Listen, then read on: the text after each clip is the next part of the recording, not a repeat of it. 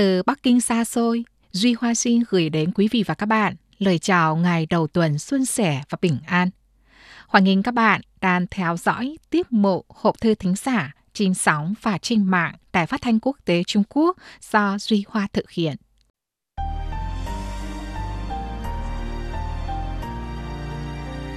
Ôi, vậy là tháng nam đã bước vào tuần cuối. Tháng nam đầu hè có nhiều loài hoa nở. Hè nào mà Trung Quốc có ca khúc Hoa tươi tháng năm mà hầu như ai cũng từng nghe và cầu biết ngâm nga. Tháng năm này còn là mùa của một loài hoa quý và nổi tiếng, được mọi người vinh danh là quốc hoa. Bạn biết là gì không? Có lẽ nhiều bà nghĩ ra rồi. Vâng, đúng, đó là hoa mẫu đơn. Bạn NTN viết, em nghe nói hoa mẫu đơn là quốc hoa Trung Quốc, nhưng em chỉ thấy trong tranh. Hoa mẫu đơn nở vào mùa nào ạ? Rất mong có dịp một chuyến đi Trung Quốc vào thời gian hoa mẫu đơn nở. Bà NTN thân mến, hoa mẫu đơn thường nở từ tầm đầu cho đến hạ tuần tháng 5.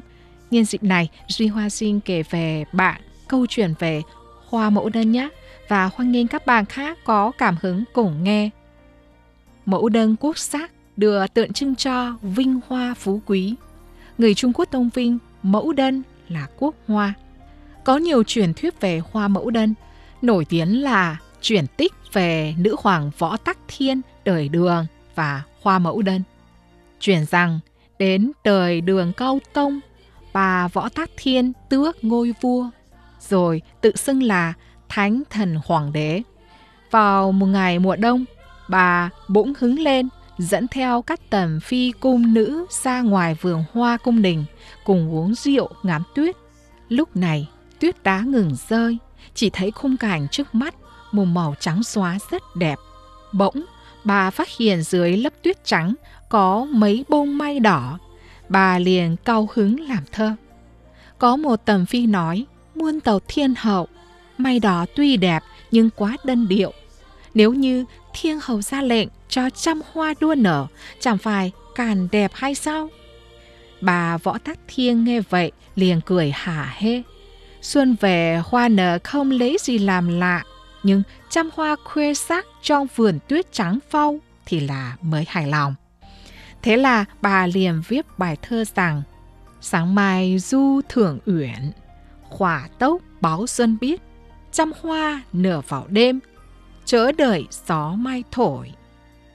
Linh nghiệm thay, sáng hôm sau, bà Võ Tắc Thiên thấy trăm loài hoa trong vườn khuất phụ trước quyền uy của bà và đã nở rộ ngay trong đêm. Duy chỉ có hoa mẫu đơn phớt lờ, thân cây vẫn khẳng khiu.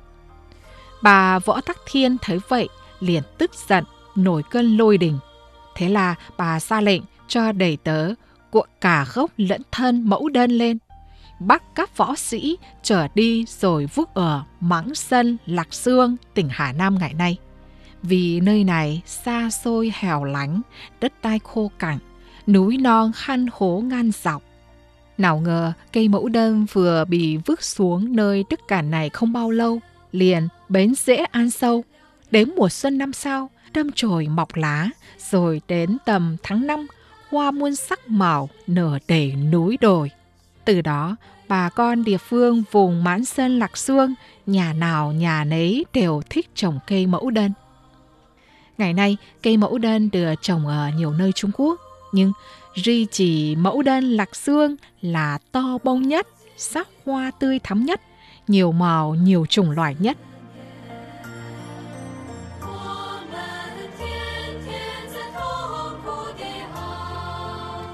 Mời các bạn theo dõi tiếp tiếp mục hộp thư thính giả Đài Phát thanh Quốc tế Trung Quốc do Suy Hoa thực hiện.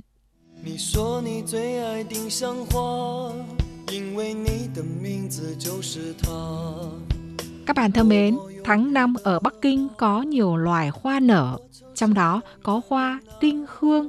Nó thường thơm ngào ngạt vào ban đêm. Tinh hương là loài cây mọc thành bụi có khả năng chịu được giá rét hoặc điều kiện khắc nghiệt – nở ra những chùm hoa nhỏ màu tím nhạt hay màu trắng, có mùi thơm ngào ngạt.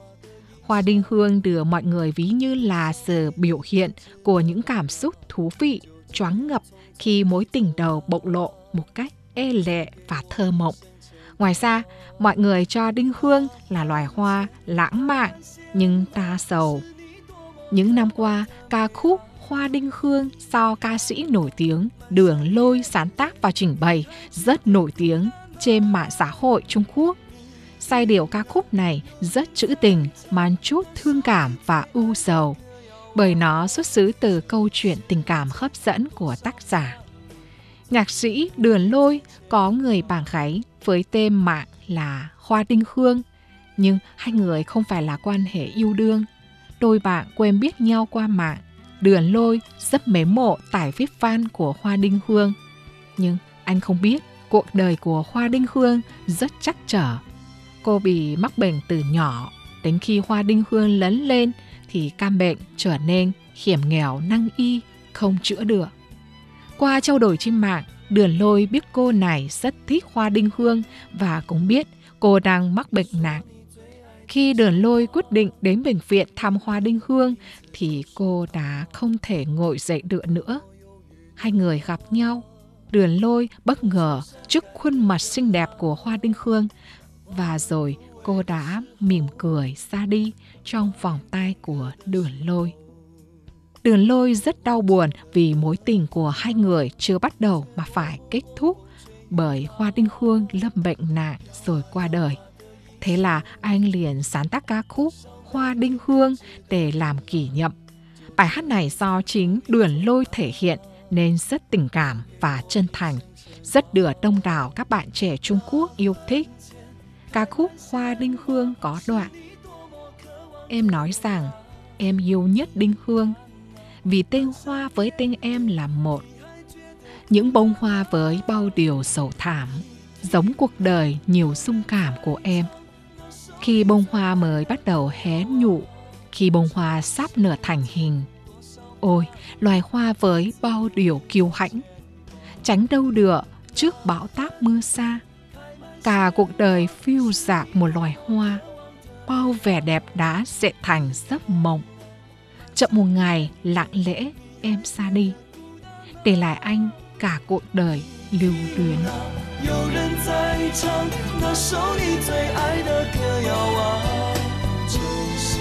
các bạn thân mến, hộp thư thính giả kỳ này xin khép lại ở đây.